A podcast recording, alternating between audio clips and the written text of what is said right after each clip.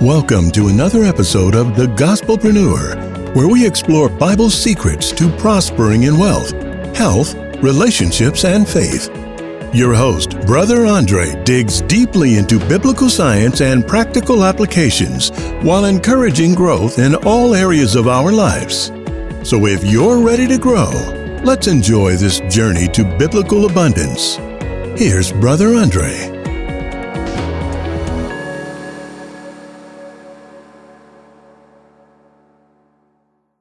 Before we start, let's just have a word of prayer and ask God's Spirit to be with us and be our teacher and our guide. And um, just want to make sure that the online is broadcasting as well. Give me a second here. Two, three, one, two, three, four. And again, welcome everybody. You could have been doing something completely different. A lot of distractions, in this present world, but you've chosen, as Jesus would say to Mary, you've chosen the, the better thing, right? You've chosen the best, the best thing is his word. So very appreciative of you being here. Let's see. All right. All right, technology is working. Let's go. Let's have a word of prayer and ask God's Holy Spirit to be with us. Father in heaven, we just want to thank you and praise you for your grace and mercy want to thank you, Father, for not giving us what we deserve, but giving us what your dear Son does. As we're about to open the Bible, as we're about to open your word, we come, we want to come humbly before you, Father, asking that you guide our thoughts and feelings, that they reflect your own, that you will be our teacher, that you will be our friend and our guide. Lord, we just want to be closer to you. We don't just want head knowledge, Father. We want to know your heart. So we pray all these things in the name of Jesus and we claim the merits of his holy and most precious blood. Amen and amen. All right. Just want to do a sound check again. Can everyone hear me? Yes. Can you hear me? If yes. you can. Perfect. Perfect. And you can see my screen. Perfect. Let's go. Thank you for that. So we're in our Bibles. We're going to do a quick review, a quick review. And the review is over Daniel 1. And feel free to uh, raise your hand, yell it out. I don't mind. Our series is called Daniel Made Simple or Daniel's Prophecies Made Simple. And and we're just going verse by verse, line by line, and unlocking it. So there are some new folks here. And so I want to say welcome to you. And then there's some folks that have been here from last week. Thank you for coming back. Here's the review. Question number one. Question number one. What what three things did the king change in order to guide the Hebrews when they were led captive? What three things did he change? Anybody? Name. He changed their name. Right. And we talk about changing name because name has to do with character and character has to do with spirituality, right? So his attempt was on the spiritual level by changing their names. And we looked at their names and the meaning of their names uh, before they were, when they were Hebrew names, when they were Hebrew names, they represented the, the, the personality and character of God. When they changed their names to the Babylonian names, it was an honor Hold on, let me see. Getting a little bit of extra noise. You can't it was, ask. It was an it was an honor of the Babylonian gods. Okay. What was the other two? So we they changed the name. What were the other two things? Education. Food. Say it again, sister. Education. Education, right? So it changed their education, what they were learning right? To learn the ways of the Babylonian. They were in school there. They were learning the mathematics and the different things there, uh, the history and the philosophy that was in Babylon. They learned those things. Uh, so education, which is their mental, and then someone else, I think Brother Dwayne said it, their physical, which their food, right? So mentally they were educated, uh, physically, they were given different food, and spiritually, they changed their name to get them to think of another God. So it's a three prong attempt of re education. Okay. So, all right, very good. Another question. Another question for you. How does one now this is if, if you were listening last week, you would you would get this. How does one gain favor according to Proverbs chapter 3, verses 1 through 4? How does one gain favor according to Proverbs chapter 3, verses 1 through 4? Anybody?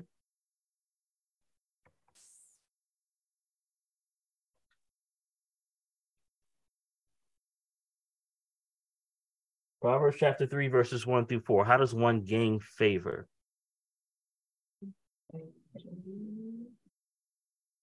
Go ahead. I, I won't bite you. I promise.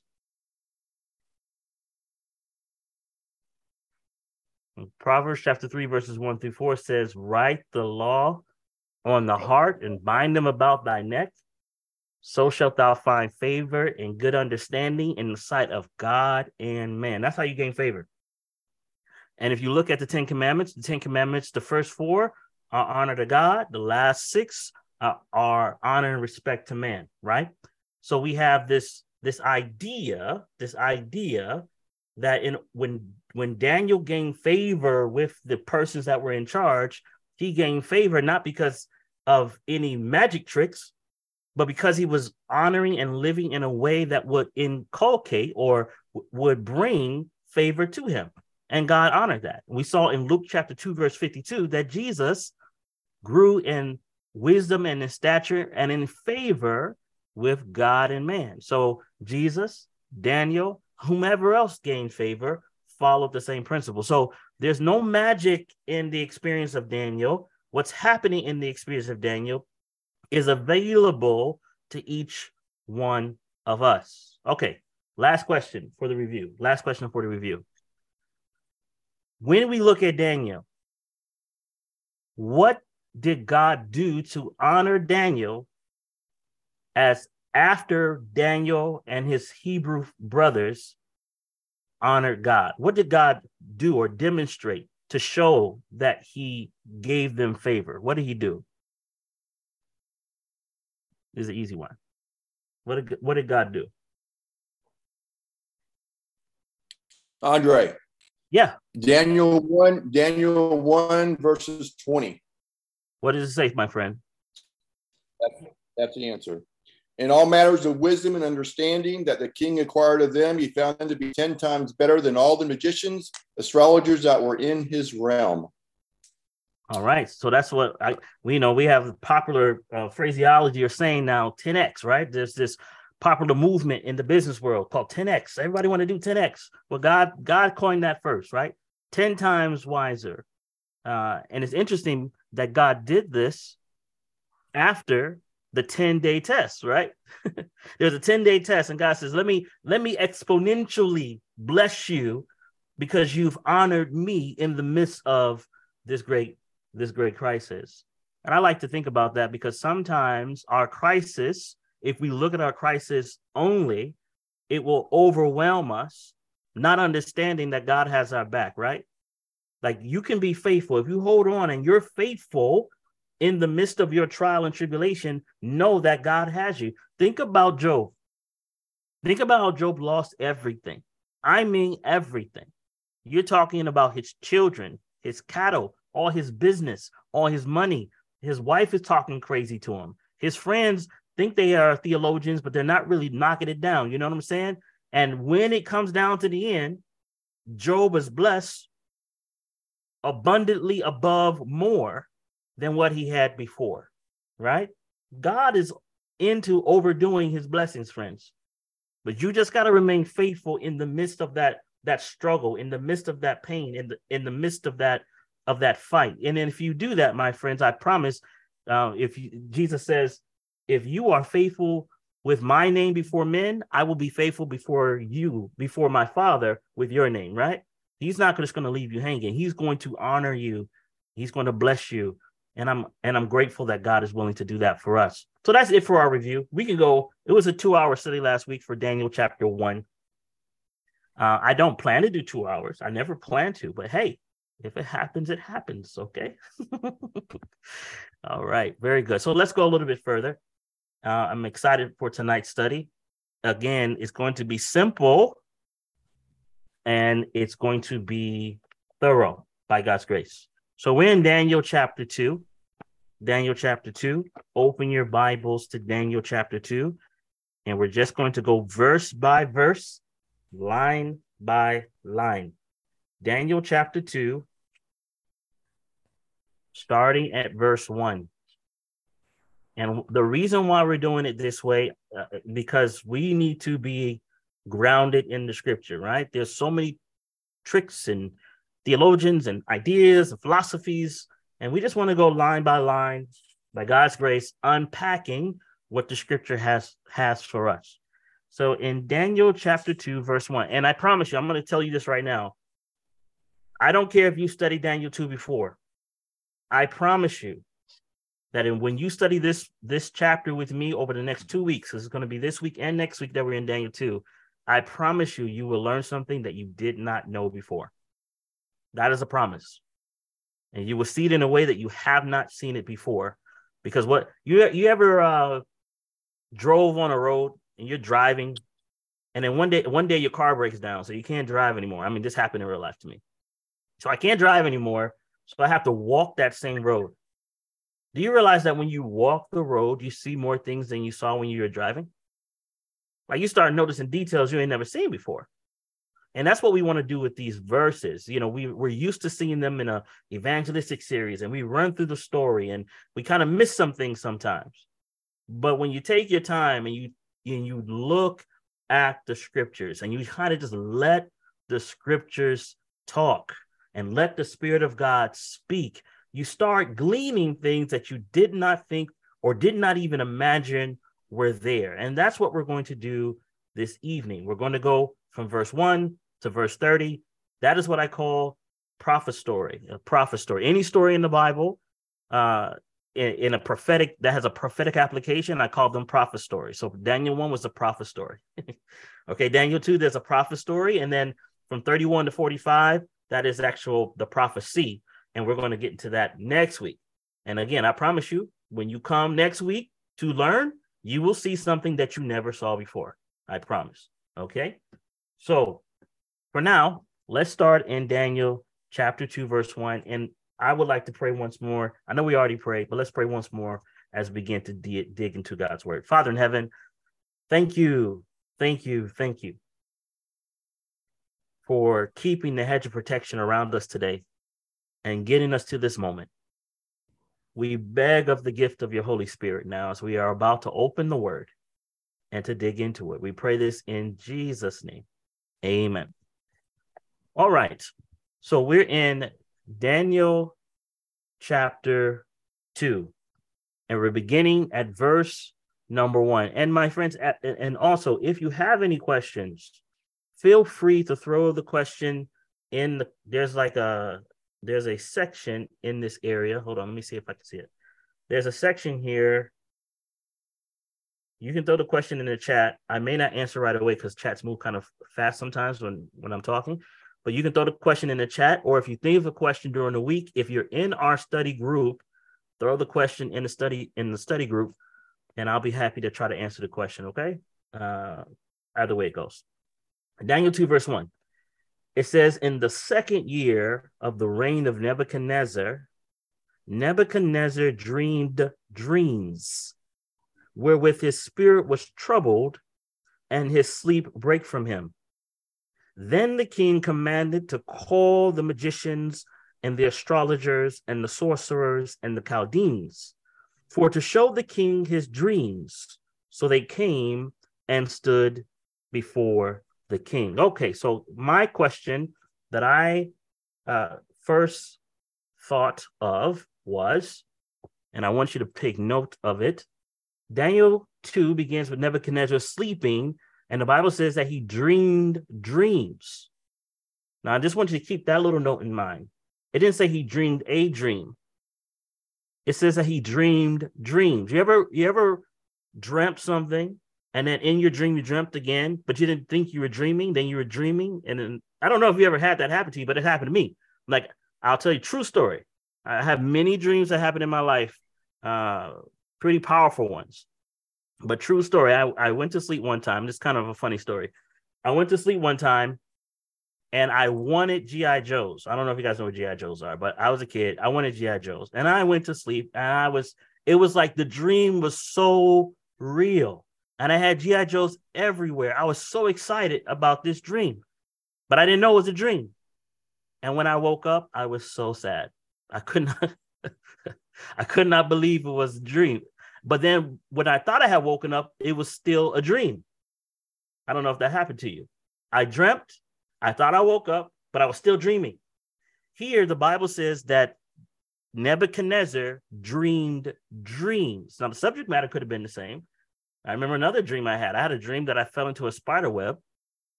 And okay, I don't want you guys psychologically breaking me down. But anyway, point being, I had this dream repetitively over and over and over again. The Bible says he dreamed dreams. Question Who else in scripture had a similar experience. Now, I hinted at it here in Genesis chapter 41, but who else dreamed dreams? Who else? Go ahead and tell me. Who else dreamed dreams? Pharaoh.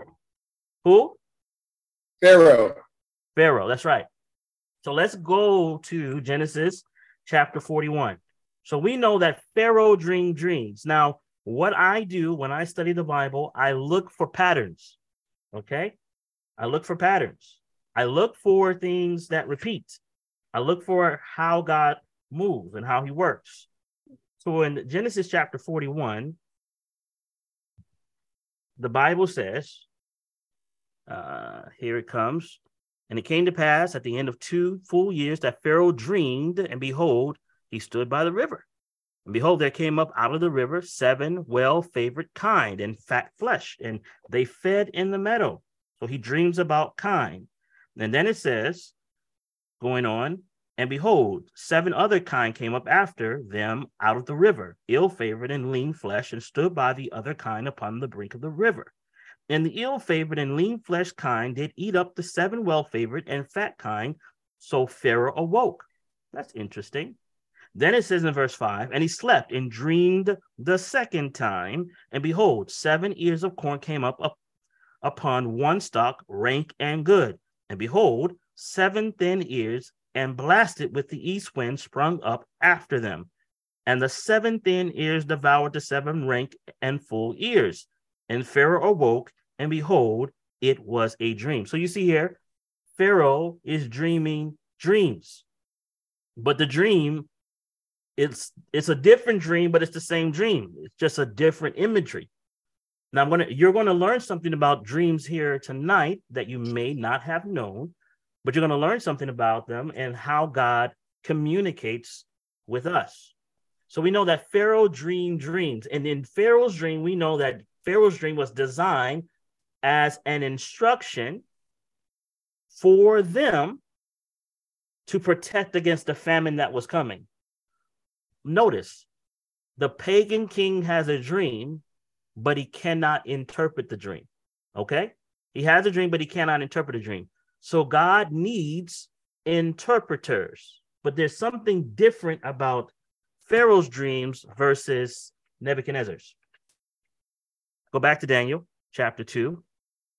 See, Nebuchadnezzar dreams a dream. He can't interpret the dream, so he calls in these men, these persons, right? And these persons that he calls in are the astrologers, the soothsayers, the Chaldean. These are the wise men of the earth. These are the people that are supposed to be intelligent to be able to tell what is going to be transpiring, uh, or the the signs of the times, or how economy is going to go, or how the people are thinking. Like those were the men that he brought in, and only Daniel and and God's people are the ones that are going to be able to interpret. Now, before I go any further, I do want us to look at Jeremiah chapter 27 21 and 22. Okay. And what I'm doing here is I'm just setting setting the table what will be the interpretation of the dream in the future.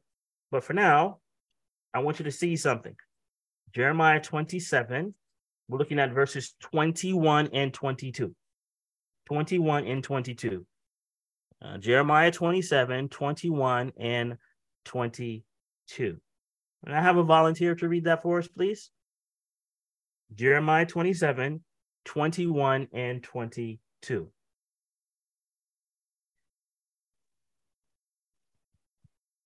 Okay. No bounds. Go ahead. I'd like to read. Yes, please. Go ahead. Uh, yeah, thus saith the Lord of hosts, the God of Israel, concerning the vessels that remain in the house of the Lord, in the house of the king of Judah and of Jerusalem. They shall be carried to Babylon, and they shall be, and they shall, and there shall they be until the day that I visit them, saith the Lord, and I will bring up and restore them to place, to this place. All right. So here's Jeremiah the prophet. And this is before the time, right? Before captivity is going on. God has given a prophecy saying that they're going to be taken in captivity. And there's also a prophecy of restoration. Okay. Go to Isaiah 39, verse 7. And all we're doing, we're setting a foundation. Isaiah 39 in verse 7. Go ahead, someone read that for us in Isaiah 39 in verse 7. And mind you, this is hundreds of years before the people of God are taken into captivity, or a hundred some years. Go ahead. Go ahead, Deborah. Thank you. Okay, um, chapter 39 of Isaiah, Yes, ma'am. verse 7. And they shall take away some of your sons who will descend from you, whom you will beget, and they shall be eunuchs in the palace of the king of Babylon. The- okay, again, Isaiah is prophesying, telling Israel, hey, this is about to come upon you. Okay, so this idea of prophecy, this idea of telling what's going to happen beforehand, is designed as a warning, as an as a as a as a, a as a warning, as an, as an instruction for the people who are paying attention to the instructions of God. Okay. So what I want to do now, you can see the rest of the verses on the screen. Go ahead and take a look at them at your own leisure. These are all talking about God's people in Babylon. And then it's talking about Babylon or Babel being the original name of Babylon. And the word Babel has to do with gateway to the gods, or Babel means confusion. Babel means confusion, either one. Okay, let's go to our next section here. So here's the next question. Now, I want you to really lock this in because most people don't know this. We kind of just casually run through things and we miss some things. But I'm going to share a verse with you. I want you to go to Job, Job chapter 33. Job chapter 33. Now look carefully. Again, this might be one of the points you did not know.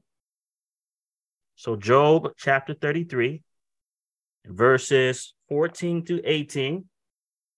And when you have it, somebody go ahead and volunteer and read that for us in Job chapter 33, verses 14 through 18. What does it say? It says, For God speaketh once, yea, twice, yet man perceiveth it not.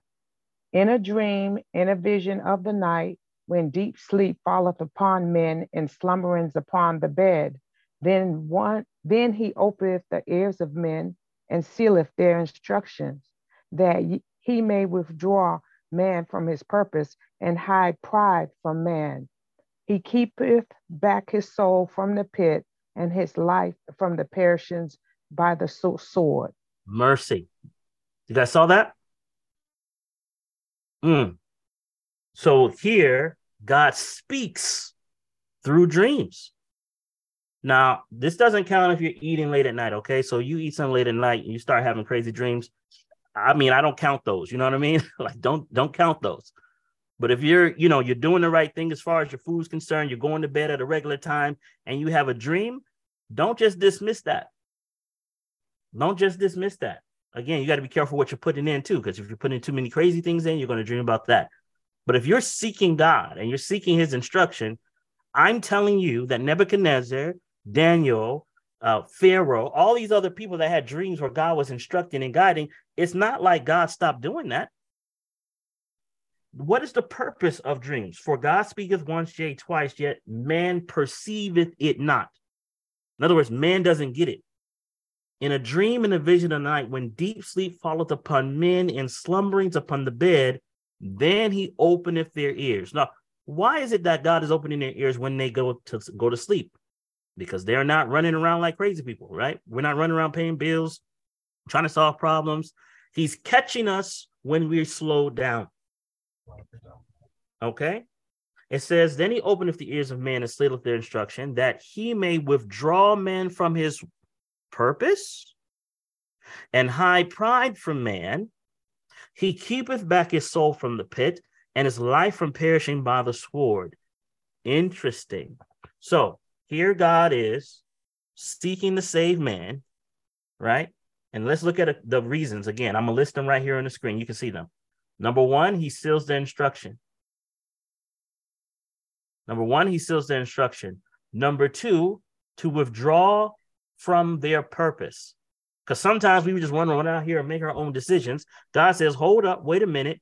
I've sealed your instruction in your dream. I'm withdrawing you from your own purposes in your dream. What else? Notice it says, number three, to hide pride from man.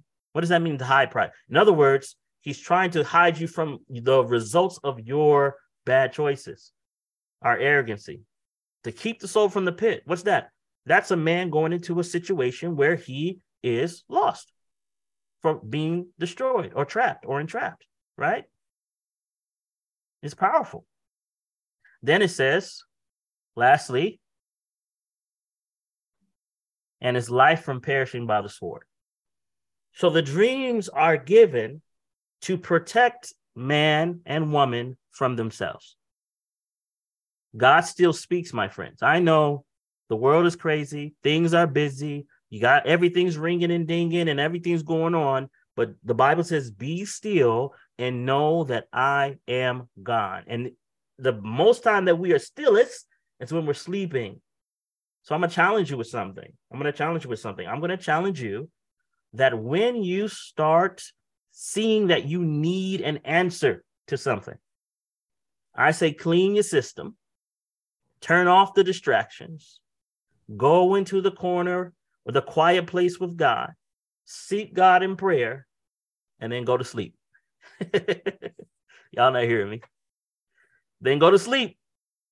God does something special while you're sleeping. I used to, when I was little, I used to have nightmares. I used to watch uh, all these cartoons, and there was a witch in these cartoons, and I would go to sleep and I would dream about this witch flying around, and I was just scared to death. So I would pray that I would not, you know, have these nightmares. And then uh, there's a couple other things that transpired that gave me kind of victory even in my dreams. Like you can make choices in your dreams. I don't know if you guys know that, but I, I I'm saying this because God still desires to communicate with us. Okay, and dreams are part of that. Now you always have to to to examine your dreams by the scriptures because some dreams are just foolish thinking. So always examine your dreams by scripture but God still speaks, my friends. It's still a biblical idea. All right, let's go a little bit further. So, list the categories of persons that were called to interpret the dreams. So, number one, the magicians, the astrologers, the sorcerers, and the Chaldeans. Okay, magicians, astrologers, those are people that read stars and talking about I'm a, a Capricorn and a Leo. I'm gonna say this right now, and this is not my study at the moment, so I'm to say it. You don't have to believe it, but God's people are have to do nothing with astrology. Okay. We have nothing to do with astrology. Now, astronomy, yes, study the stars. Astrology, astrology, ex nay, not today, a for God's people. Okay. Leave those things okay. alone. God speaks very strongly against that practice. Okay, so we have magicians, astrologers, sorcerers, Chaldeans. Now, the Chaldeans are the wise ones of Babylon. They were the ones that were called in to solve the state problems, right? But these men could not do for the king what the king needed. So let's go a little bit further with this. We're in Daniel chapter 2. Go back to Daniel 2. I want you to make sure you lock in Job. Job is one of those powerful, powerful verses, kind of help give direction. I have, and it's funny though, because there's so many times that God has actually protected my heart from disaster. um, and give me warning via dreams. And one day, you know, while we're sitting around talking, I might share some of those with you. But for now, we're in Daniel chapter 2, and we're looking now at verse 3. It says, And the king said unto them, I have dreamed a dream, and my spirit was troubled to know the dream. Then spake the Chaldeans, the king in Syriac, O king, live forever. Tell thy servants the dream, and we will shew the interpretation. And the king answered and said to the Chaldeans, The thing is gone from me. If ye will not make known unto me the dream with the interpretation thereof, ye shall be cut in pieces, and your houses shall be made a dunghill. Now, now my friends, I, I don't know about you. I, I, I want to hear somebody else's reaction. Like when you first read that, what was your I'm not talking about today, like when you when you first read that in your Christian experience, what was your reaction? Like, what did you think about Nebuchadnezzar when he responded that way? What what was on your mind when you read something like that? What was on your mind? Total eradication. Total what? Eradication. Total eradication. Yeah, for sure. I, I I'm I'm thinking, why is the guy responding that way? Right? Because yo, if you can't even remember what your own dream is, what you getting mad at me for? right? So in his mind, now think about this. I do want you to, I do want you to think about this very deeply. The dream must have made such a deep impression upon him that it troubled him so much so that he needed to know it, but he couldn't remember it. Because that, in my mind, that's the only reason. Why would you want to kill everybody or respond so crazy to eradicate everybody if you yourself couldn't remember the dream. It seems completely illogical, except that the dream that he dreamt troubled his spirit so much that he said, I got to remember it. And he it caused him to tremble in his spirit. You, you guys follow what I'm saying? Because otherwise, his response is irrational. And it was irrational, period. Even with that logic, it's still irrational.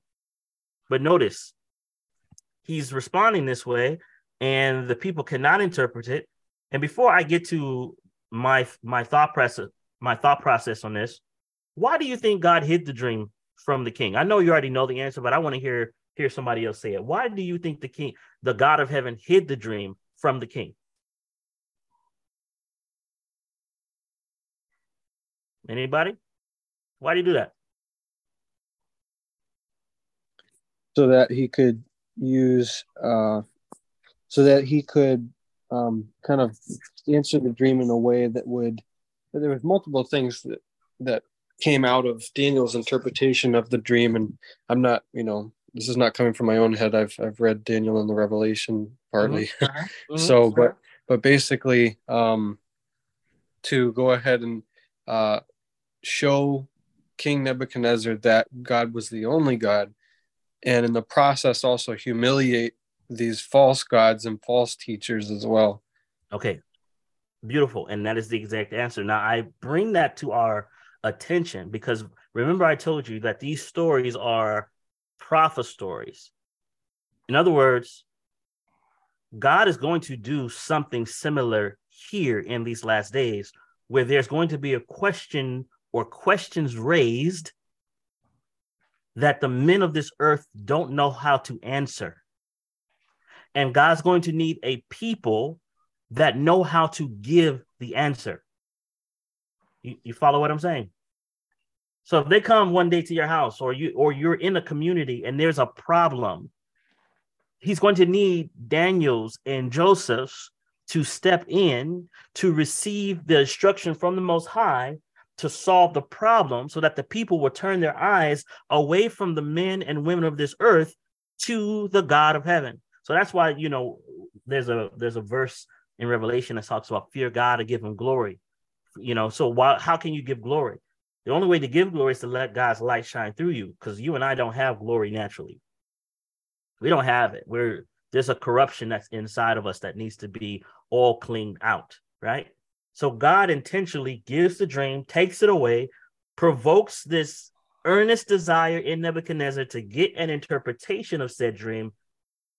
And the lives of these men are about to be at stake. So I, I again, what I do in Bible study, my friends, and believe it or not, I do this even though I know the answer already.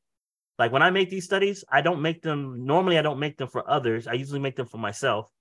And I ask myself obvious questions. What happens is when you do that in Bible study, you ask yourself obvious questions that can be answered directly from the text. It becomes forefront in your mind, and the Holy Spirit starts making connections in scripture that you normally wouldn't be able to make. Okay. So the question is Could the king remember the dream? Well, the answer is obvious no. The king could not remember the dream. Well, who suggested that the king tell the dream to be able to interpret the dream? Well, if you read the text, the Chaldeans were the ones that said, King, at least tell us what the dream's about. So that way we could tell you, we could tell you what the meaning is. Now, the text says in verses 1, 3, and 5, certain phraseology, and I'll read it again. It says, Nebuchadnezzar dreamed dreams wherewith his spirit was troubled. That's verse 1. Verse 3 says, The king said, I have dreamed the dream, and my spirit was troubled to know the dream. That's verse 3. Verse 5 says, and this is the king's response the king answered and said to the Chaldeans, This thing is gone from me. If ye will not make known unto me the dream with the interpretation thereof, ye shall be cut in pieces, and your houses to be made a dunghill, all right, or garbage heap, okay? So this is the king's responses. This is how we know that the king is troubled and that and he threatens the lives of others. He threatens the lives of others. The kings of the earth. Keep I want you to think this in the, in your mind. And I, if you have a side note, put a side note Psalms chapter 2. Psalms chapter 2 talks about the kings of the earth. Nebuchadnezzar represents the kings of the earth. And here, this king has a problem that he cannot solve. And the question is will you and I be Daniels enough to be able to stand before the king? So, what is at risk for the wise men of Babylon? So, let's read, let's keep reading. Um, verse number six. Verse number six it says, But if ye shew the dream and the interpretation thereof, ye shall receive gifts and rewards and great honor. Therefore, show me the dream and the interpretation thereof. They answered again and said, Let the king tell his servants to dream, and we will shew the interpretation of it. The king answered and said, I know of certainty that ye would gain the time because ye see the thing is gone from me. So, again, simple questions, nothing complicated. What is the risk to the wise men of Babylon? Their houses are going to be made a dunghill. They're going to be cut in pieces. These are the stakes. These are the stakes. Oh, that's awesome. These are the stakes. What is the reward? Oh, you're going to have riches, gifts, rewards, great honor. Okay. Simple, simple idea. These are what what do they call these these motivations? Uh, fear based rewards, and then you know like you know the carrot and the stick type thing, right? You do this, I'll give you this. You don't do this, I'm gonna the the the methodology of mankind. This is this is how they they normally function here. All right, let's go. Let's go a little bit further. Let's see. I'm hearing an extra noise, so let me move that off. So, what's the king's reaction after they ask him a second time to tell him the dream? he reacts by saying, Hey, you have prepared lying and corrupt words. That's his reaction. And you're plan you're you're you're stalling for time. You're stalling for time. And then if if you do this, then I know that you are you are not who you say you are. You're holding positions and you don't deserve to be in those positions.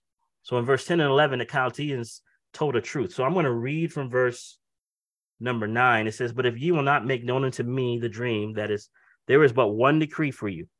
For ye have prepared lying and corrupt words to speak before me till the time be changed. Therefore, tell me the dream, and I shall sh- and I shall know that ye can show me the interpretation thereof. Now, here's the truth that the Chaldeans actually said, and I and I found it fascinating to read it. And, I, and when I said when they said the truth, I don't think they knew the truth. You know how sometimes people say things they don't know what they're saying. So here's the truth they said in verse ten. The Chaldeans answered before the king and said, There is not a man upon the earth that can shew the king's matter. That's true. In the natural state of man, there is not a man on the earth that can show the king's matter. Therefore, there is no king, lord, or ruler that asks such things at any magician or astrologer or Chaldean. And it is a rare thing that the king requireth, and there is none other that can show it before the king except the gods whose dwelling is not with flesh. Y'all see that? These pagan men are actually telling the truth in their own way. There is no man, natural man, that can explain these things. It is true that this truth, this this truth, is only revealed from the God that does not dwell in flesh at this time, right? And it is true that kings don't normally ask these strange things from mere mortals. I had a dream. Now tell me what I dreamt. All right, king, you're being a little crazy. And this is how it's coming across to the king. It's almost like they're mocking him in a way, like you're being absurd, king. You're, you're out of your mind, king. And I love how God always listen to me carefully with this. This is a principle that I've learned, and I'm and I'm I'm sharing it with you here. God always allows the devil to go first. Y'all heard me? He allows him to go first. Remember with the Egyptians in Egypt? And you remember there's this this uh these magic tricks. So God is doing his thing, the devil does his thing, God does his thing. God let God for the th- first three miracles, God's like, okay, I'm gonna let you roll with me for the first three. Last seven, God's like, everybody stand back. It's all me. God gives the opportunity for man to prove himself. You listen, if there are people in your life, and I'm let me let me change my screen for a second. Sometimes you're going to have people in your life that are going to ignore your clear, godly, biblical instruction. They're just going to ignore. You're going to tell them this is the right thing to do. You're you're literally going to be like, this is the way to go. This is the best thing to do and people will literally look in your face like, yes, I understand. And then they will go out and do something different. Do you know what God does out of love? This is what God does out of love. He lets them do it. He don't stop them. He don't put them in a headlock. He don't slash their tires. He doesn't say he doesn't he he begs them not to do it. He pleads with them not to do it. He he goes with them as they're going out there. He's like, please, you don't have to do this. And as he does it, as you're doing it, he's still there. You do it. You prove your, you prove that he's right. You're down there in the gutter, and he says, "Are you done yet? Are you hear what I'm saying? That's God right there. Are you are you finished? I mean, you've tried all these different things. Are you done yet? Some people say, now listen, some people want to drink and smoke and go to parties and be promiscuous. And you know, for us, us ostensible Christians, we look at those things and they're like, those are horrible. They should not do those things. And God is like, I let them do those things so that they can see that they don't fulfill, so that they can come back to me. However, for the believer, it's a bit trickier. You know why it's trickier? What happens is we have all the right things to do, and we go try to do the right things without righteousness, and we end up falling on our face. Ever happened to you? I'm going to do the right thing. I'm going to eat right. I'm going to sleep right. I'm going to talk right. I'm going to go to church on the right day in all the right outward appearances of righteousness. Do not substitute for a Christ being within to live out righteousness in you. This is a tricky thing because outward conformity and group activity sometimes hides our depravity. I hope you're listening. Because we we can't we can't afford we can't afford especially in the times and the time frame that we have in our lives to have a pretense or an outward show of goodness and not really have that change in our hearts. I hope you hear what I'm saying. So the Most High lets us go and do what we do. And then finally we'll say, okay, Father, I, I give up. And he's like, Great, I'm so glad you've come to the place where you realize that you don't have any natural ability to walk on water. Because that's what righteousness is. That's something that you don't naturally have. God wants to work a supernatural work inside of us. All right. So I, I just wanted to put that out there because here these men recognize that there is no man on earth naturally that can provide the king what he's looking for. They acknowledge it. They acknowledge it. All right, let's go a little bit deeper. Let's go a little bit deeper.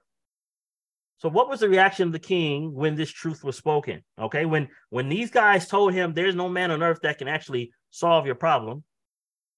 When when they heard this truth, when he heard this truth, what was his reaction? Verse 12 says, For this cause the king was angry and very furious not a little bit furious, very furious. For the king was angry and very furious and commanded to destroy all the wise men of Babylon. And the decree went forth that the wise men should be slain. And they sought Daniel and his fellows to be slain. Okay. All right. So that's a simple answer. So what was his response?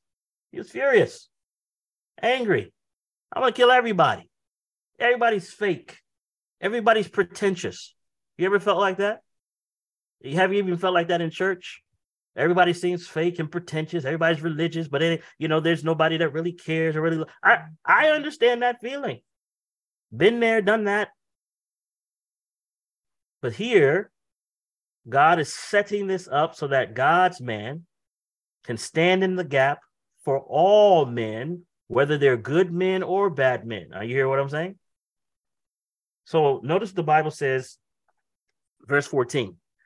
Then Daniel answered with counsel and wisdom. And I want you to highlight those highlight those words because we're going to come back to this in a study later on. I want you to notice how Daniel answers. It says he answered with counsel and wisdom. That's actually uh, a key to unlocking a prophetic principle, and I'll I'll share that with you in a different study. But he answered with counsel and wisdom to Arioch, the captain of the king's guard, which was gone forth to slay the wise men of Babylon. He answered and said to Arioch, the king's captain, Why is the decree so hasty from the king? So apparently, Daniel was not in the room when the king initially shared his dream, right? Why is the, this decree so hasty from the king? Then Arioch made the thing known to Daniel. Then Daniel went in and desired of the king that he would give him time and that he would shew the king the interpretation. Then Daniel went to his house and made the thing known to Hananiah, Mishael, Azariah, his companions. So what so what did Daniel do? He asked the question, why so hasty? Then he asked permission for more time. Okay, I didn't put that on the screen, but he asked for more time. He asked for more time. And my friends, when you and I have favor, we have the ability to walk in rooms that other people can't walk into. And we have the ability to request things that others won't request because we are walking closely with the Most High. Now, after he gets permission to have more time, after he gets permission to have more time, he does something special. And before we get to that, I see Brother Roy, you're raising your hand, my friend.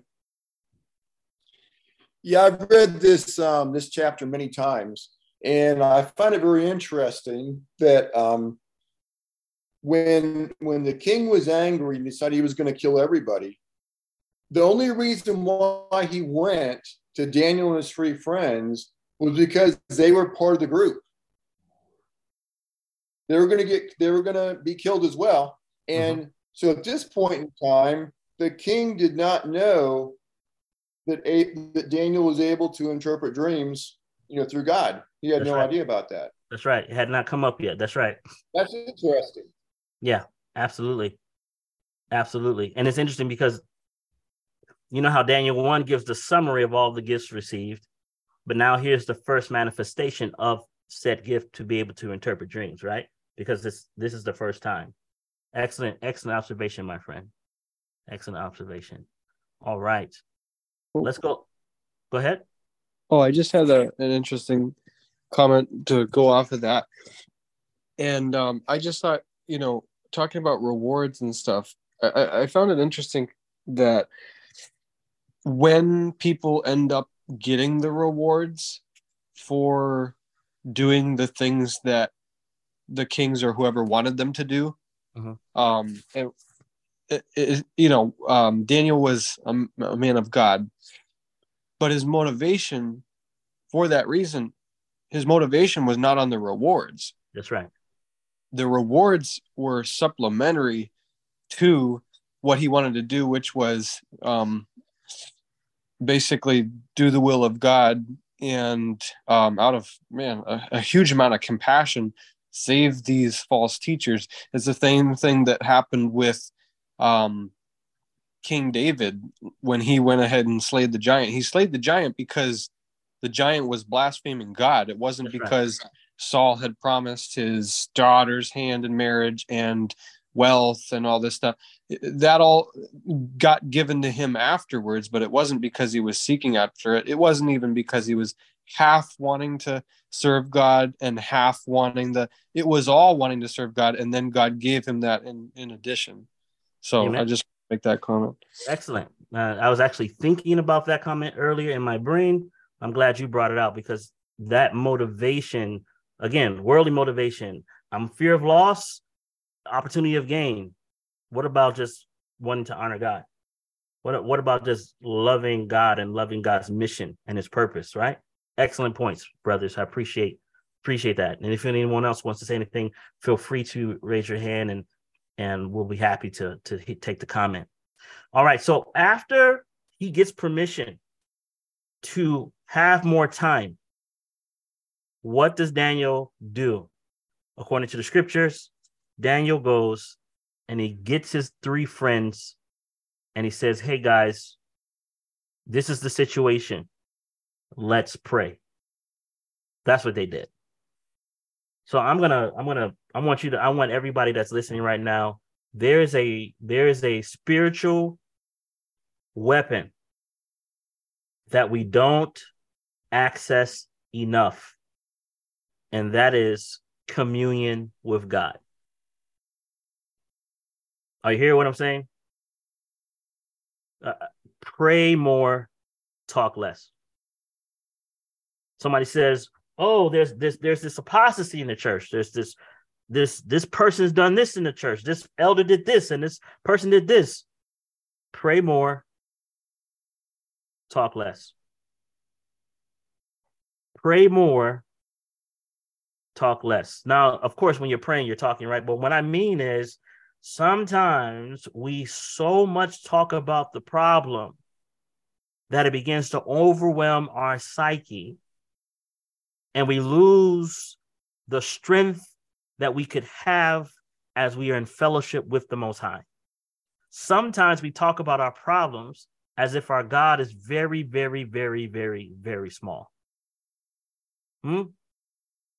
Pray more, talk less. I love it how when uh, you'll find this, especially Daniel, my man prays and he goes to sleep.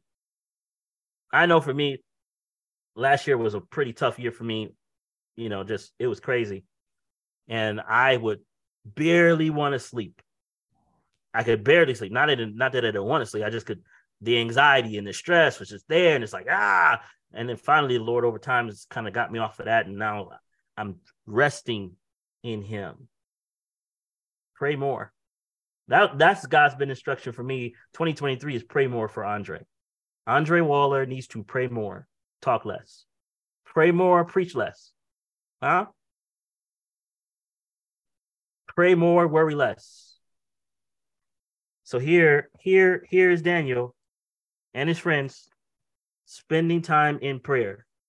It says, then Daniel, Daniel, verse 17, then Daniel went to his house and made the thing known to Hananiah, Mishael, and Azariah, his companions. Notice he uses their Hebrew names that they would desire mercies of the God of heaven concerning this secret, that Daniel and his fellows should not perish with the rest of the wise men of Babylon.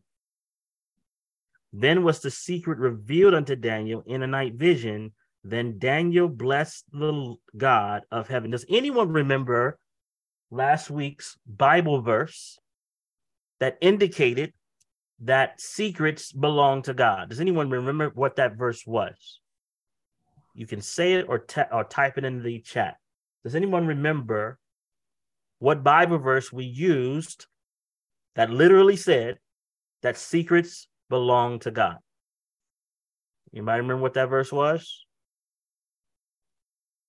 I'll give you about seven more seconds before I just say it. Okay, the verse was Deuteronomy 29 29. Okay, go there real quick. Hold your hand in Daniel. Go to Deuteronomy 29 in verse 29.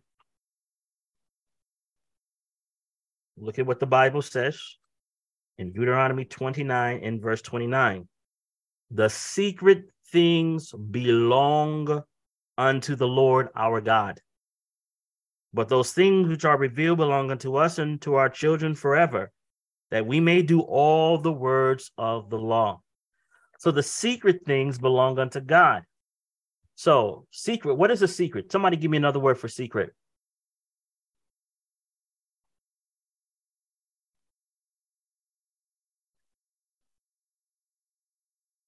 Give me another word for secret. Throw it in the chat. Say it out loud. Unknown. That's right. Give me another. Give me another word for secret. Hidden. That's right. Hidden unknown. Okay. So let me ask you a question. How many secrets are out there right now? Hmm? How many secrets, as, as far as your life is concerned, what you're supposed to do with your family, your spouse, your children, your finances, your business, how many things are unknown to you? There's like quite a few things are unknown to you. So if I need to know the answers to the secrets, I need to go to the one that holds the answers to the secrets.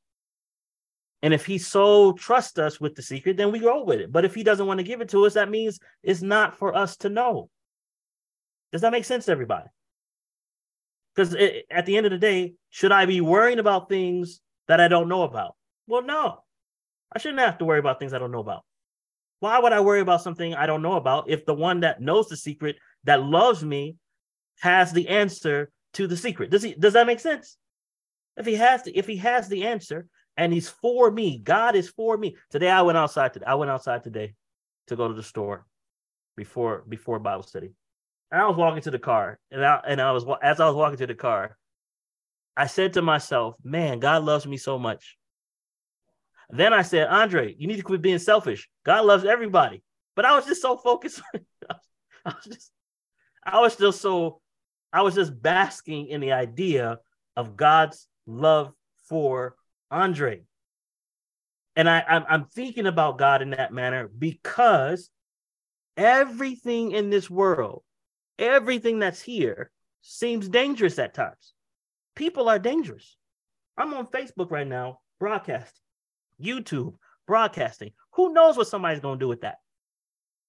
You understand what I'm saying? Who who who knows what some crazy person will be like, oh, he's a preacher. Let me reach out to him and scam him. You know, like I don't know what's going to go happen, but you know what?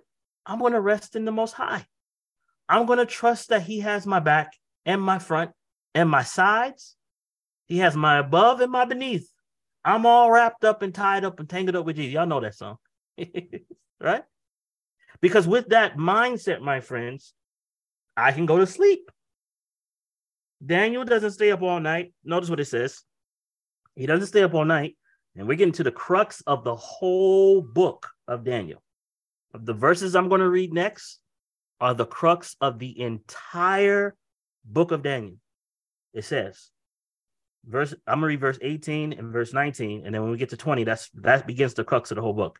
Verse 18 says uh, that they would desire the mercies of God in heaven concerning this secret, that Daniel and his fellows should not perish with the rest of the wise men of Babylon.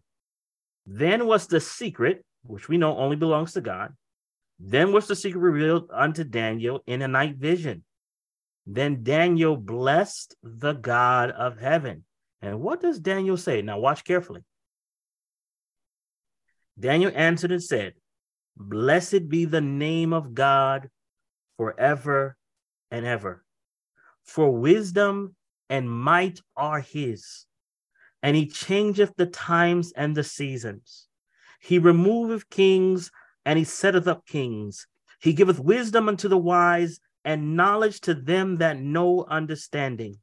He revealeth the deep and secret things. He knoweth what is in the darkness, and the light dwelleth with him. I thank thee and praise thee, O thou God of my fathers, who hath given me wisdom and might, and has made known unto me now what we desired of thee, for thou hast now made known unto us the king's matter. Now, before I tell you what I'm thinking regarding these verses, I'm going to ask you, why do you think that I think that this is the crux of the entire book of Daniel? Verses 20 to 23. Why do you think that I think that this is the crux of the entire book of Daniel? Any takers?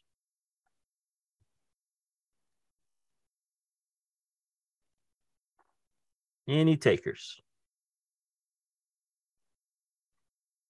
I promise I won't bite. Any takers? Why would this be the crux of the entire book? Why would you think that I would think that this would be the entire crux of the whole book? because it shows that man had nothing to do with it and it was all God. Yeah. Yeah. You see, God is in control, my friends.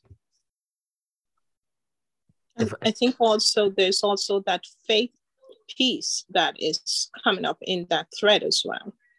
That's right. Absolutely. The faith of Jesus that Daniel possessed. Absolutely. Can you imagine now? Think about it. Think about what we're saying. Think about what we're saying. Because we already know, well, some of us already know the interpretation of Daniel, the last parts of Daniel 2. But in this moment in time, Daniel understands not only did God give him the dream, but he gives the interpretation. And this is welling up inside of the man Daniel. And Daniel's like, man, God got this. He got this all the way down to the end of time. God's got this. Yes, Brother Roy. So it's interesting because Daniel had so much faith in God that when he was revealed the answer to the dream that um, the, that the king had, he knew it right away. He knew it mm-hmm. because then he goes and he starts, he starts thanking God for every single thing you could possibly ever imagine because he knew that that God was with him. Yes. Um, he knew that they were going to be saved in this whole process. Yes. So, with that in mind, what about us, right? If if so, so, if with that in mind, because we literally, friends, next week we're going to go through the prophecy. You're going to see it again. You're going to see it in a way you've never seen it before. But think about this: if Daniel's we know the interpretation to the dream, generally speaking, some of us. Have we come to the same space where we are literally just praising God in the sense that He's in charge, He's in control of everything? There's no need to doubt, there's no need to have the frustration and the stress and the drama. I praise thee and thank thee, O thou God of my father. You have given me wisdom and strength and might, and you have made known unto us what is going to be in the latter days as far as I'm concerned, when I see the things of this world falling apart, and I see the craziness that's going on, because I understand the heart of God in prophecy, I can rest and trust in Him in the midst of the chaos that's going on. Does that make sense, everybody? Amen. Amen. This is the this is the as Sister Della was bringing out the faith of Jesus. This is the faith that is to be developed as this is a prophet story, teaching us how to lean on God and not on our own selves. And we have so much trust in Him that we pray and we go to sleep. I, listen, that's a big thing for me. Pray and go to sleep. Pray and go to sleep. Someone says that's a very hard to do. And I, I agree. I agree that at times it does seem hard to do. Here's where it becomes easier. It becomes easier when we exercise and proclaim what the word has declared. So I'll say it like this there's a quote that I love very dearly. Uh, and I'm, I'm trying to stay as much scripture as possible, but there's a principle that I'm going to share with a quote. There's a phrase that we use when we used to go door to door and and do our Christian ministry work. It said, "Talk and act as if your faith were invincible." Talk and act as if your faith were invincible. What happens is we lean into our feelings and not into the declared the, the declared word. So our feelings begin to navigate us from what is the actual truth that has been declared in scripture, right? So I must learn to declare what the scripture says, thank God for what he said he's going to do as if it's already done, and my feelings begin to follow my declarations and my movement. Uh, anybody paying attention? I'm telling you, it's key. Uh, the other day, I was sitting, I was sitting here in my chair, and uh, one of the the matters that weigh on my heart began to run through my brain, and I'm sitting here just getting, starting to get flustered. Now, I have several things that I do to kind of get myself out of flusteration. Uh, I think I just made that up. It's fluster, flusteration. I made, I think I made that up, guys. So I, there's several things I do try to get myself out of being flustered, and one of them is I began to say out loud the scripture. I began to repeat a truth out loud so that my mind stops repeating whatever it's repeating or whatever the enemy's trying to put in my head or whatever I'm just going over in my mind. And I repeat out loud. Then I, I picked up my phone. I literally picked up my phone and I say, you know what? I'm going to declare said truth and I put that truth on a face on a on a what do you call these things a, a Facebook reel, and I declared that truth. And when I was done, guess what? My faith was encouraged. My my mental fortitude had been strengthened because I was repeating the declarations of God's word. So the best way to fight against these negative feelings, the best way, is to spend time with God, prayer, and then declaring His word openly, out loud, on purpose, so that your mind receives it and others around you can feel it as well. And then singing, man, singing works real good because I think this is a we made this into a scripture song. I don't I don't know if you guys know it, but I'm not even I don't know if I should try to sing it or not. But let's see. Uh, it says, "Blessed be the name of God forever and ever." For wisdom and might are his, and he changeth the times and the seasons. He removeth kings and setteth up kings. He giveth wisdom unto the wise, and knowledge to them that know understanding. He revealeth the deep and secret things. He knoweth what is in the darkness, and the light dwelleth with him. I thank thee and praise thee, O thou God of my fathers, who have given me wisdom and might, and has made known unto me now. Okay, you guys get the point. you get the point, right? You can make it a song. You can make the scriptures a song and you can memorize them and sing them and, and bring them to your forefront of your mind.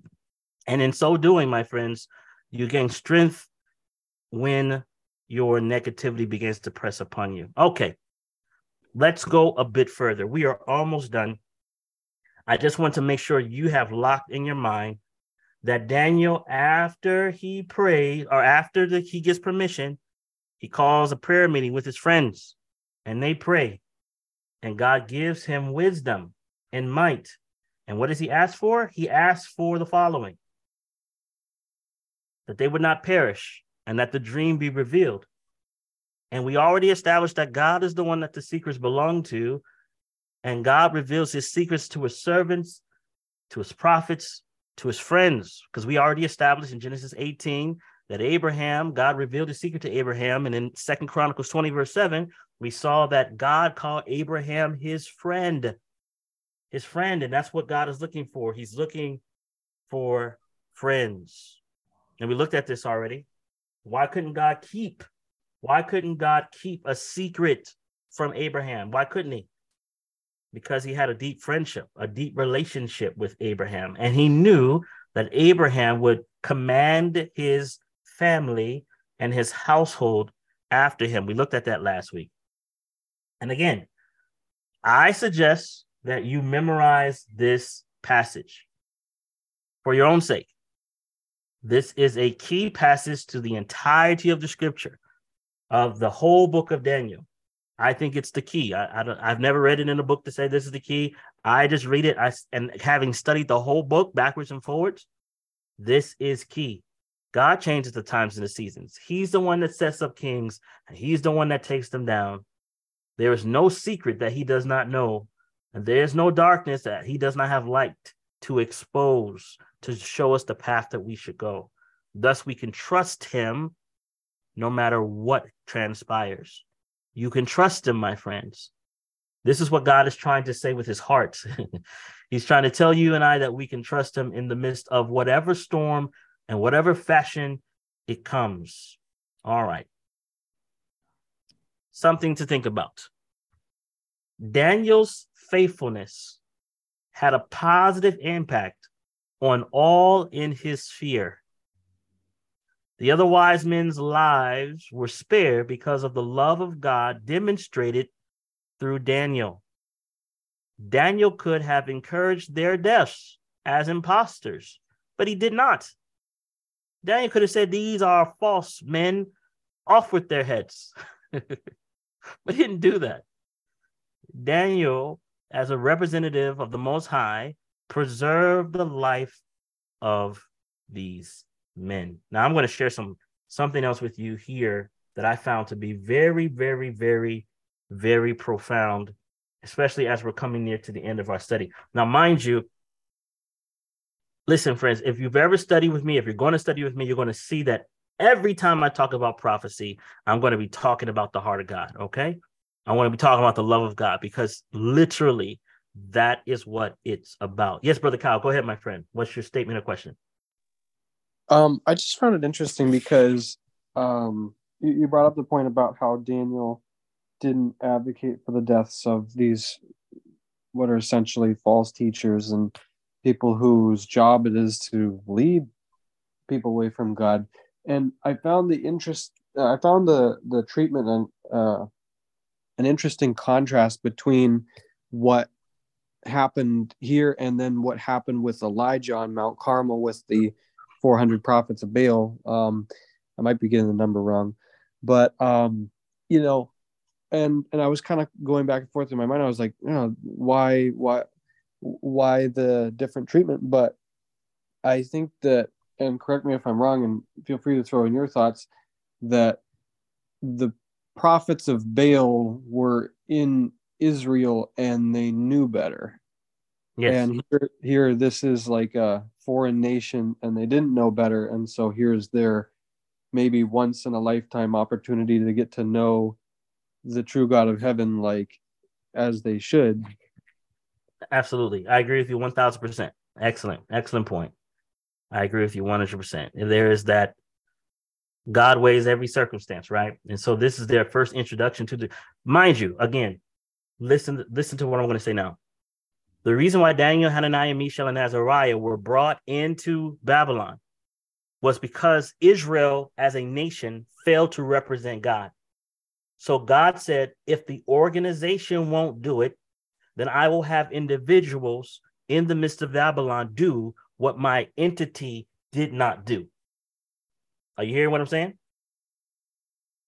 So God said, I'm going to show out through my representatives, even in the midst of Babylon. And again, an interesting thought. And we're going to go through this in another study called The Glorious Holy Mountain. There's a whole series we're going to do during the summer. But the thought is this when God left his presence out of the temple and went on, left the temple and went to the glorious holy mountain, or went to sit on the mountain, it was symbolic of God leaving the temple or leaving the structure. But when he did that, he said, I will be a sanctuary to you in the land where you will go. I thought that was an interesting phrase that God used. He said, I will be a sanctuary to you in the land that you will go. And it's interesting in Daniel chapter one. What does Daniel say? Daniel says, I will not defile what? This body temple. I'm not, de- I'm not going to defile myself. It's it's like he Daniel remembers what caused destruction to the literal physical temple and refers to himself as such a thing. And now what do we have? We have uh, them being a representation in Babylon and God's glory shining through these men in the midst of Babylon. So that's very key. Versus in Elijah's case, there was straight crazy craziness going on. Okay. So Thank you for that, brother. I appreciate that. So let's go a little bit further. We're nearing the end, or not the end, but we're nearing the end of our study. And I do have a special guest that I want to bring on in a moment. I saw that she's arrived. And so I want to bring her on because my job is to challenge you, not just intellectually, but intellectually, spiritually, physically as well. So let's go a little further. Look at verse number 24. The Bible says, Therefore Daniel went in unto Arioch, whom the king had ordained to destroy the wise men of Babylon. And he went and said thus unto him, Destroy not the wise men of Babylon, bring me in before the king, and I will show unto the king the interpretation. Then Arioch brought in Daniel before the king in haste, and said thus unto him, I have found a man of the captives of Judah that will make known unto the king the interpretation. I always found this to be a, a, funny passage. My man's saying that he found him. No, Daniel found him. You know what I mean? Arioch's like, I found him. No, you, no, Arioch, you did not find him. Okay. He said, I have found the man. The king answered and said to Daniel, whose name was Belteshazzar, art thou able to make known unto me the dream which I have seen and the interpretation thereof? Now, my friends, I want you to notice Daniel he is not arrogant. He is slow to give answers. He sets the table. He sets the table. Daniel answered in the presence of the king and said, The secret which the king have demanded, cannot the wise men, the astrologers, magicians, the soothsayers show unto the king? Stop. I'm gonna stop right there. Why he do that? Talk to me.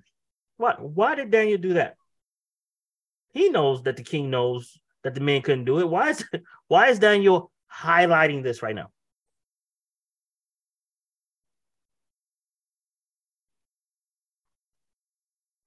Andre, because he wanted to make sure the king knew that he didn't even have the power to do it himself. And the only person that could do it was the God of heaven. That's right. And listen, he wanted to make sure it, it was in the forefront of his mind. Sister Della, go ahead.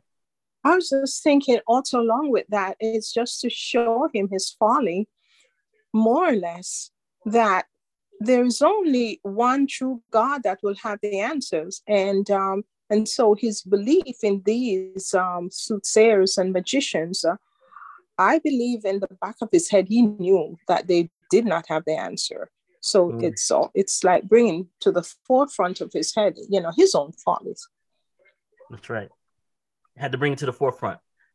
Had mm-hmm. to bring it to the forefront. You you can't just run in and solve a problem. You got to say, so let me just let's let's just put this, and this is good for sales too. I'm just saying in general, like you you make sure people understand. So let me get this right. So the last time you tried this, you weren't able to make it work. Is that correct? Right. And you said your frustration was what? Uh-huh. All right. So now they got it in the front of their mind. You know what? Yeah, maybe I should not have these guys as the main characters.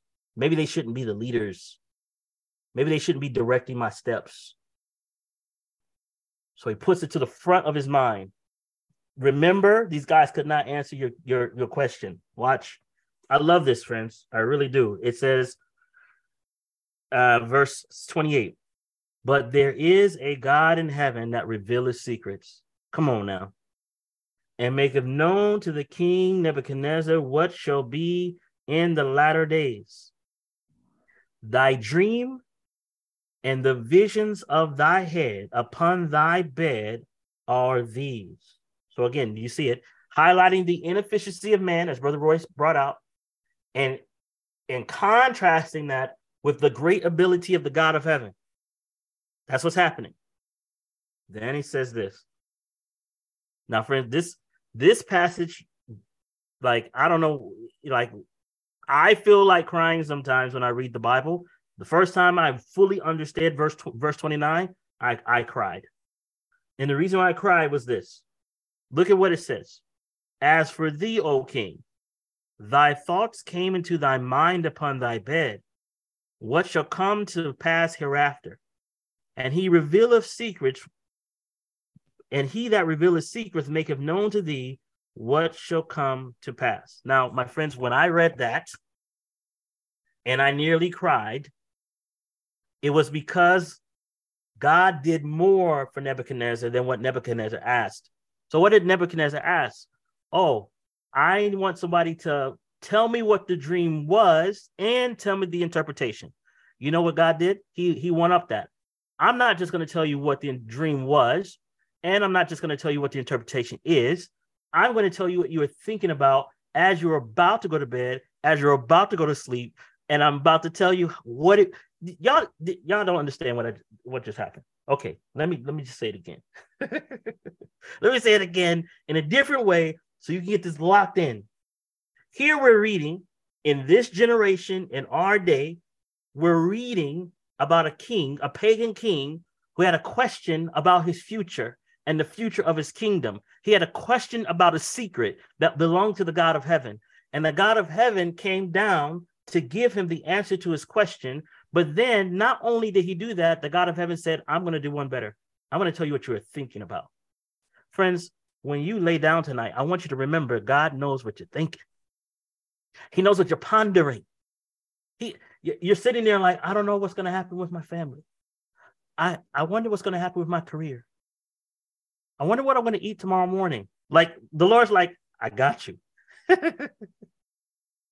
Are you following me? Do you understand the care of the Most High? This is why when Jesus comes down and he says, The Father cares for you, he knows how many hairs no, he doesn't know how many. He know he's numbered the hairs of your hair, which is different from knowing how many. He knows how many there are, but he has numbers on each one. So this is hair follicle number 157, hair follicle number 174. Huh? He numbers the hairs. He what you're thinking, he knows. He's interested in you. I, I, this is what I'm talking about, friend. This is this what blew my mind. This is what broke my heart. I'm like, Father, you care this much for this man to tell him this detail, and in telling him the details of his own thoughts, he reveals what's going to happen in our day.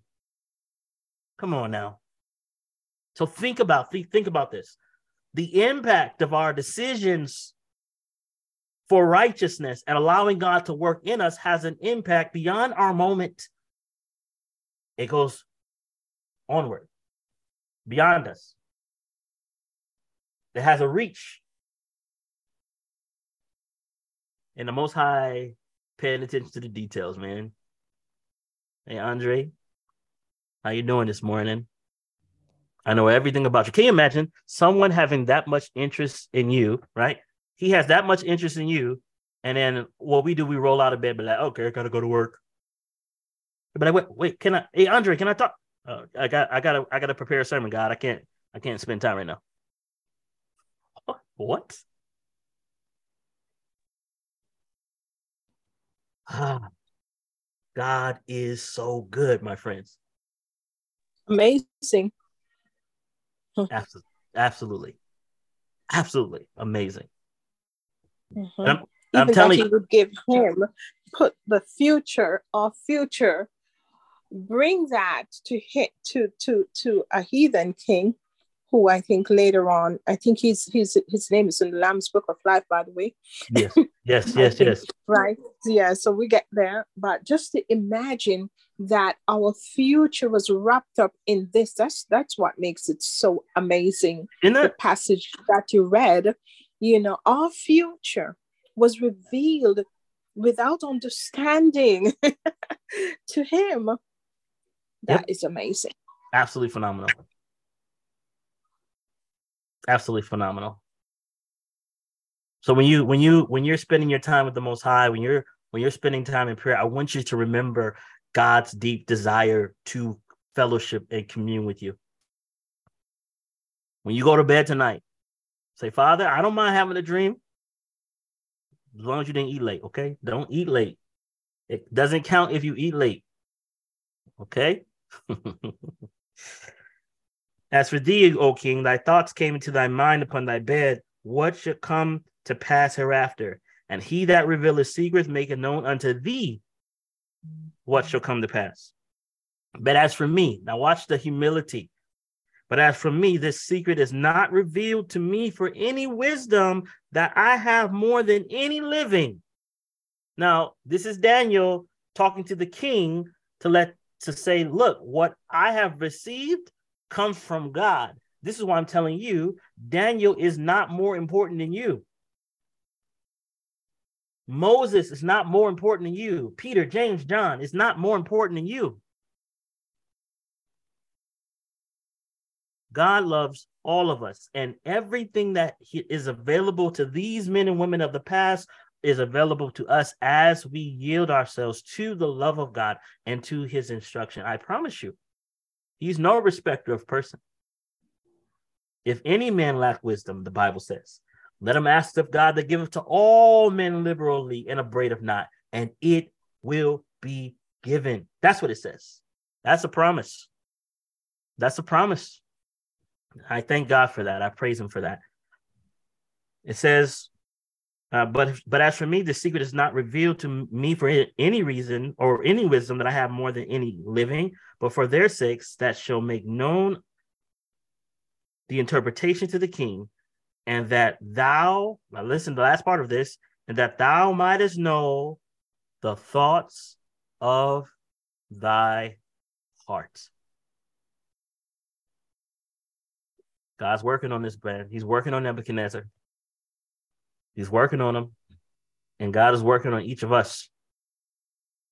God is working on each one of us. So let's go ahead and fill out the rest of this question and answer.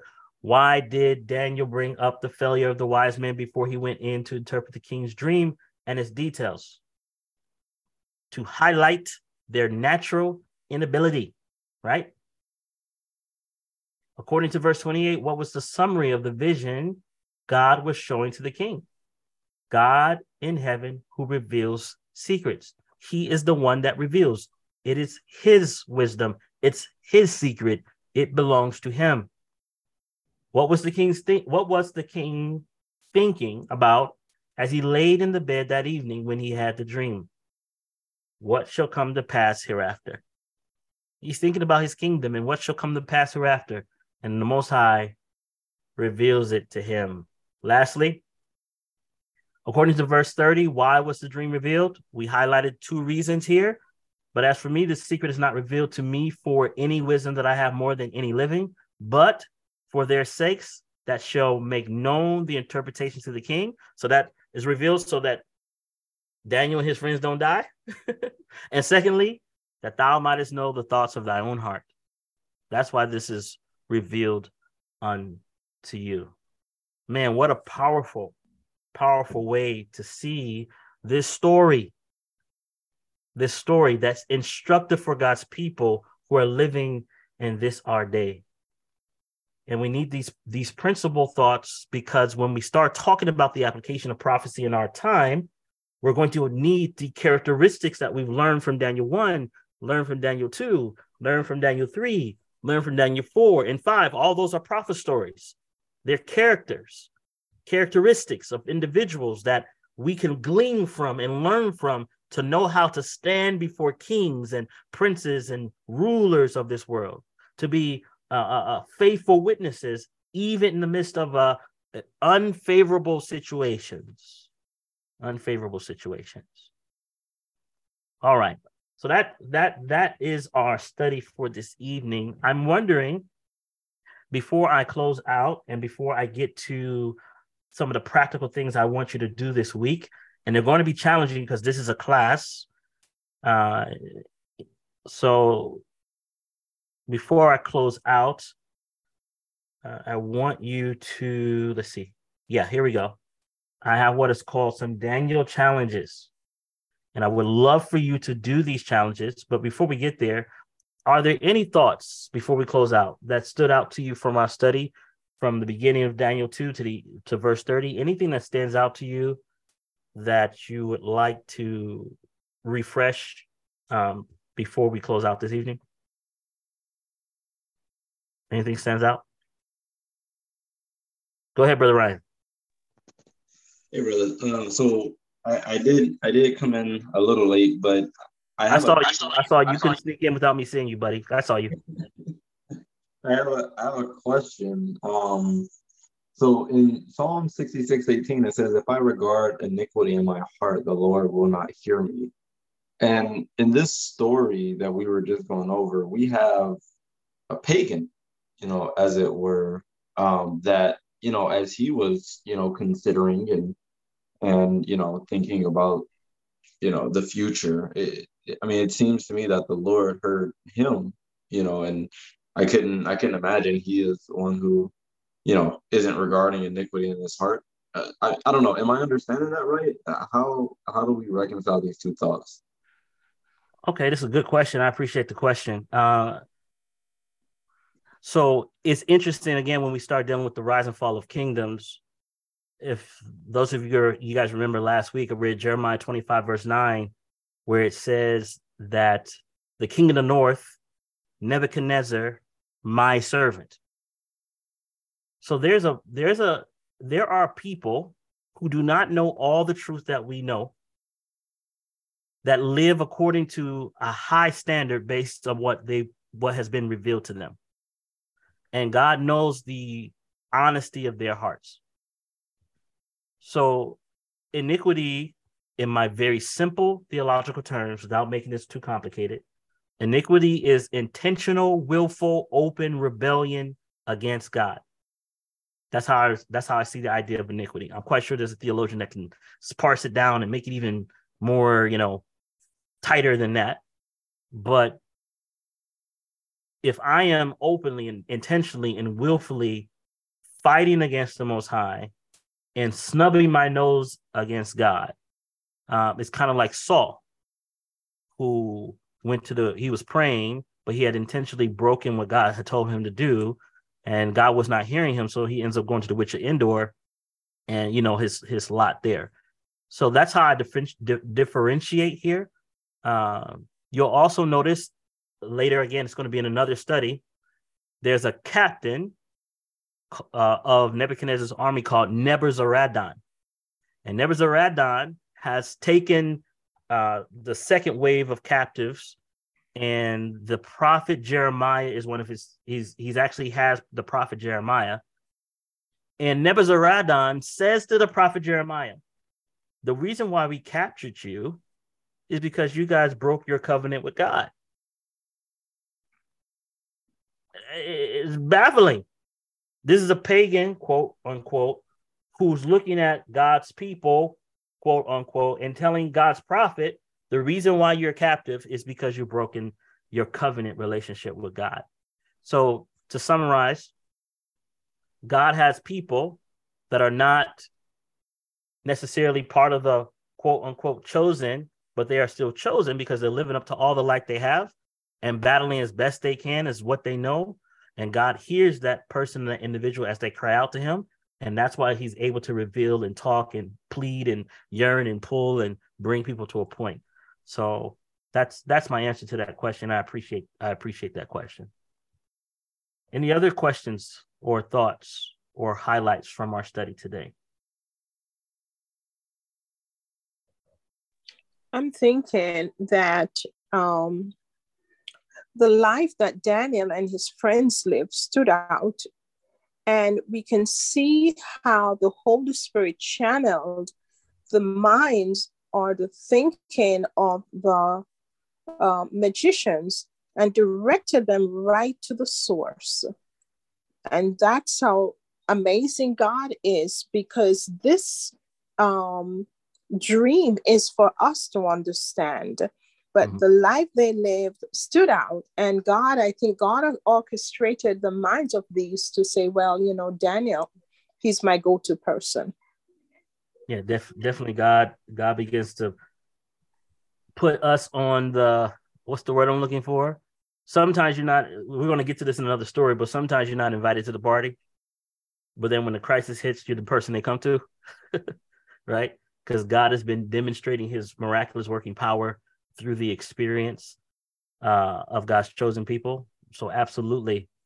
Again, this is a instruction for us to live that life, just be that light. You never you never know who's looking. You never know who's paying attention to what you're what you're going through and what's happening in your experience. And uh, so that's that's very powerful. Well, I'll take one more. Any another thought? Any other any other thought? before I bring on my friend. Any other thought? All right. Well, friends, we've had a good time together. And uh, I appreciate you guys jumping on this evening. Uh, let's see. I think Sarah is saying something to me. Sarah, are you saying something to me? You emailed me the video. I'm here, but there's too much noise coming from the people in the house. All right. Well, so my friend Sarah is offering something special. I cannot get to my email at the, wait, let me see. Let me see. Let me let me switch. Give me a second, family. I want to see if I can get to it. If I cannot get to it in a reasonable amount of time and set it up properly, then I will forego this. But let's see what happens. Let's see what happens. So my friend Sarah is a is a health counselor, health teacher. And I asked her to set up a, a group, uh, an accountability group of sorts, and a counseling session if you need a counseling session in order to help with our with our health because we talk about Daniel, right? We're talking we're, we're talking about Daniel, we're talking about health, and what we want to do in this group is be more than a theoretical assent to information, right? I don't care about theory alone, right? We need practical application. And so let's see. I'm going to accept this. I'm going to make my screen full. I'm going to share my screen now, guys. Give me a second to share my screen. I think I'm able to do this, Sarah.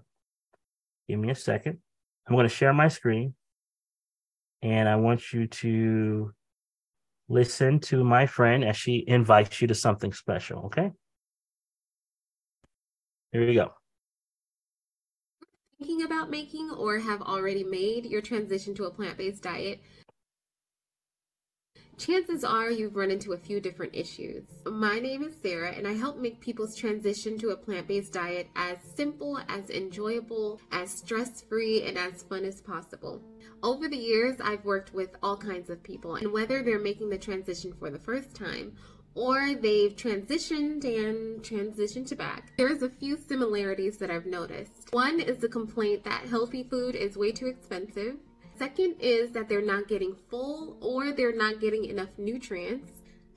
Another has to do with this idea that they're going to be in the kitchen all day long meal prepping. Another harps on the fact that a lot of people just don't know what to make. There's the preconceived notion that plant based food is going to be bland. The last one, and my personal favorite, is the fact that a lot of people just don't like vegetables. So, to help people with some of these issues, I provide a few different resources as well as services depending on each person's need. For some people, I take them to the store, I show them how to shop and I go back to their homes. We do a pantry revamp, and then we make healthier versions of their favorite meals.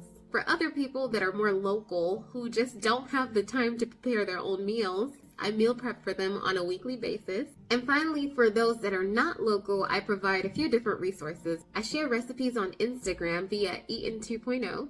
I also have a virtual cookbook out called the 31 Day Reset, where I provide shopping lists, meal plan, and the recipes as well in order to walk you through 31 days of a healthy eating challenge. Lastly, is a children's book called Why We Eat Broccoli. It's the first of a series of books designed to get kids excited about eating their vegetables. And it chronicles my picky eating nieces and nephews who happen to be triplets. And it follows their journey as they learn about the benefits of eating vegetables. And at the end of the book, there's a kid friendly recipe that highlights broccoli as well. Again, my name is Sarah, and wherever you are on your healthy eating journey, my goal is to make it as stress free, as fun, and enjoyable as possible. All right. Let's see. Did I stop sharing my screen? Hmm. Okay. Very good. So if you would like assistance and you would like to have accountability and you would like support in help with your health walk, then my friend Sarah has offered her her uh, services. I'm trying to figure out why my screen is not coming back up.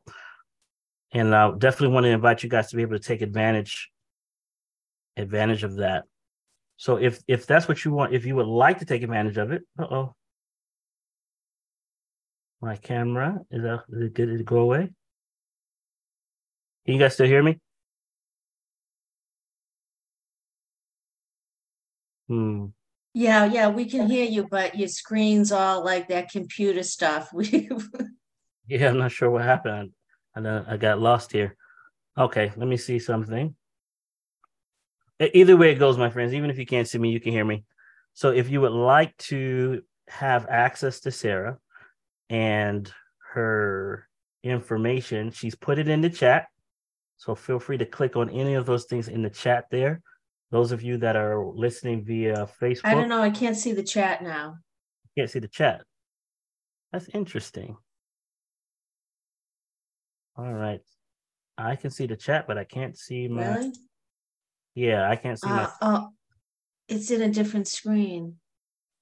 Oh, it's extra big now. Okay. Okay. Is it extra big? Well, I amplified it on my end Okay, good. All right, my friends. Very good. So feel free to reach out to Sarah, connect with her. We're going to set up a group. If you're in our community, look out for a, a group that we'll set up specifically just for health because Sarah's going to be teaching some health classes directly. If not Sarah, somebody else is going to be teaching it. Can't remember which one Sarah's going to do, but she's definitely going to be teaching and counseling in regards to health with this 31 day project. So please reach out to her let's take a holistic approach when we're studying the Bible, because as you study and apply, you grow, right? When you study and apply, you grow. And so I'm going to switch this out. Let's see what happens. Okay, I had to switch to a different camera, it appears. All right, my friends, are there any other questions or concerns? Now, I have one more thing I want to share with you. I'm going to come off of this. And I'm going to come back here. One last thing, and I'm going to let you guys go. Let's see. Here we go. All right. Switching. But doesn't want to switch now. Very weird. Okay, so what I'm going to do now, I guess I'll share my screen. That won't even let me share my screen one more time. All right.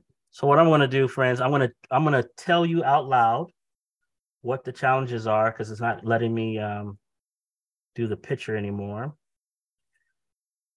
I'm going to tell you what the challenges are, and if you do this, I promise you, your mind's going to wrap around the book of Daniel like you like you've never seen it before. So number one, we've read we we've, read Daniel one and Daniel two. What I want you to do is read the book of Daniel, chapter one, chapter two, and chapter three. Read those chapters 21 times each this week. It's going to take time. Your brain's going to be like, why are we doing this? What I want you to do is just get so familiar with the text that it, it becomes a part of who you are. Okay? That's what we want. We want it to just become, it's just over and over and over again because it's going to become a part of you. You're going to refer back to it. It's going to be a part of your experience. The second thing is, I'm going to encourage you to memorize, memorize Daniel chapter 2, verses 20 to 23. You know, take some time to set it in your mind, lock it in, make it a part of your experience. Number three, share what you've learned. The best way to retain information is to share the information. Share it. Go share it with somebody. Hey, this is what I learned from the book of Daniel the other day. This is what I got from Bible study the other day. Share what you learn. Number four, join that group. If you're not part of Sarah's group, 31 day ch- challenge, join another group, a fitness group, an exercise group, but physically do something in relationship to our, our study time together. It's going to increase your mental capacity uh, as we're studying. And then lastly, set regular time for prayer. Set regular time for prayer. If you if you set regular time for prayer, my friend, uh, you're going to grow leaps and bounds, bounds and leaps. So set regular times for prayer. Huh. Is that what it's doing the whole time? Okay. Set regular times for prayer. And as you do that, my friends, you're going to grow leaps and bounds. Your courage is going to get stronger. You're going to grow. So the Bible will not just be a theory to you, but it'll be a practical book uh, for your life. Are there any questions? Any questions before we end our session tonight? Any questions? Brother Andre, can you repeat uh, number two? You want us to memorize some Bible verses, right? I... Yeah. So if you can, if you can set aside some time and memorize Daniel chapter two, verses twenty to twenty-three. Oh, okay. Thanks. Mm-hmm. Yeah, Daniel chapter 2, verses 20 to 23. Set aside some time to do that. And you'll you'll find the principles start just resting in your spirit. It's a it's a beautiful thing. Yes. Also, what was the the first one? What was what was the challenge for the first one? The challenge for the first one was to read uh, Daniel chapters one, two, and three. Read them 21 times. Daniel's 1, 2, and 3. Mm-hmm. Chapter 1, chapter 2, and chapter 3. Okay, 21 times. Mm-hmm. Okay, thank you. Mm-hmm. Read it through. Take your time. Read it through again. Do it again. You're going to start feeling tired. It's like lifting weights. You may you may not want to do it all in one setting, but you're going to, you know, do it. And it just becomes more familiar to you. Yes, sir. Um, just curious, why 21?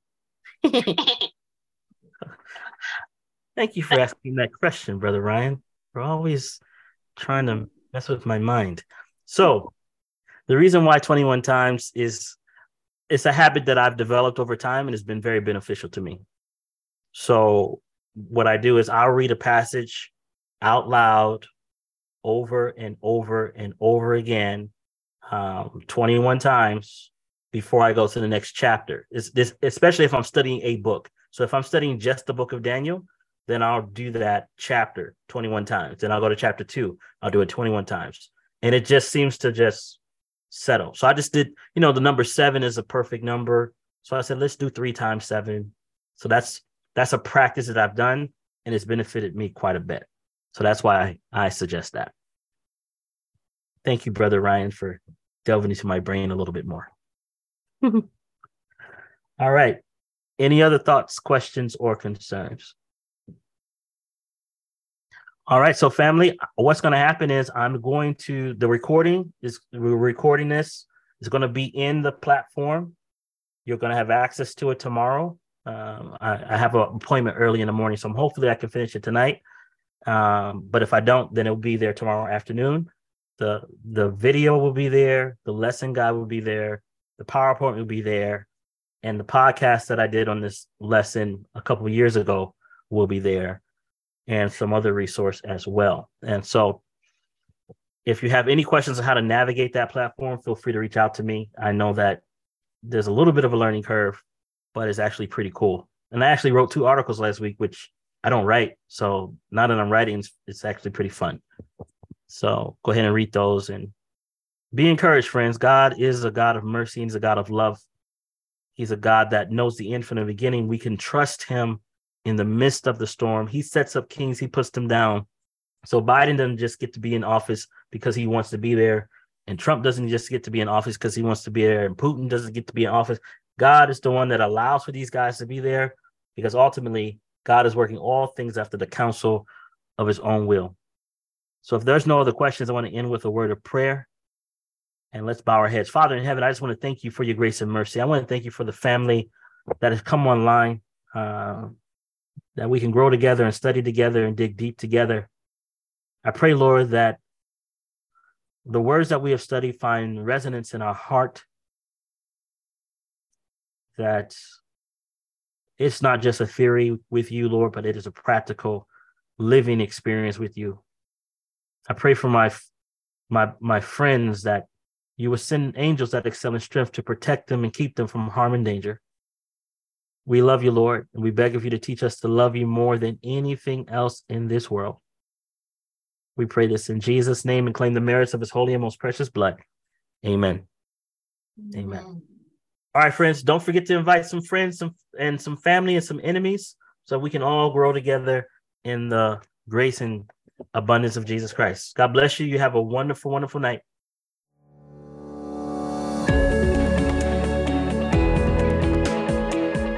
This concludes another episode of The Gospelpreneur. Be sure to subscribe and share with your friends so we can all grow together.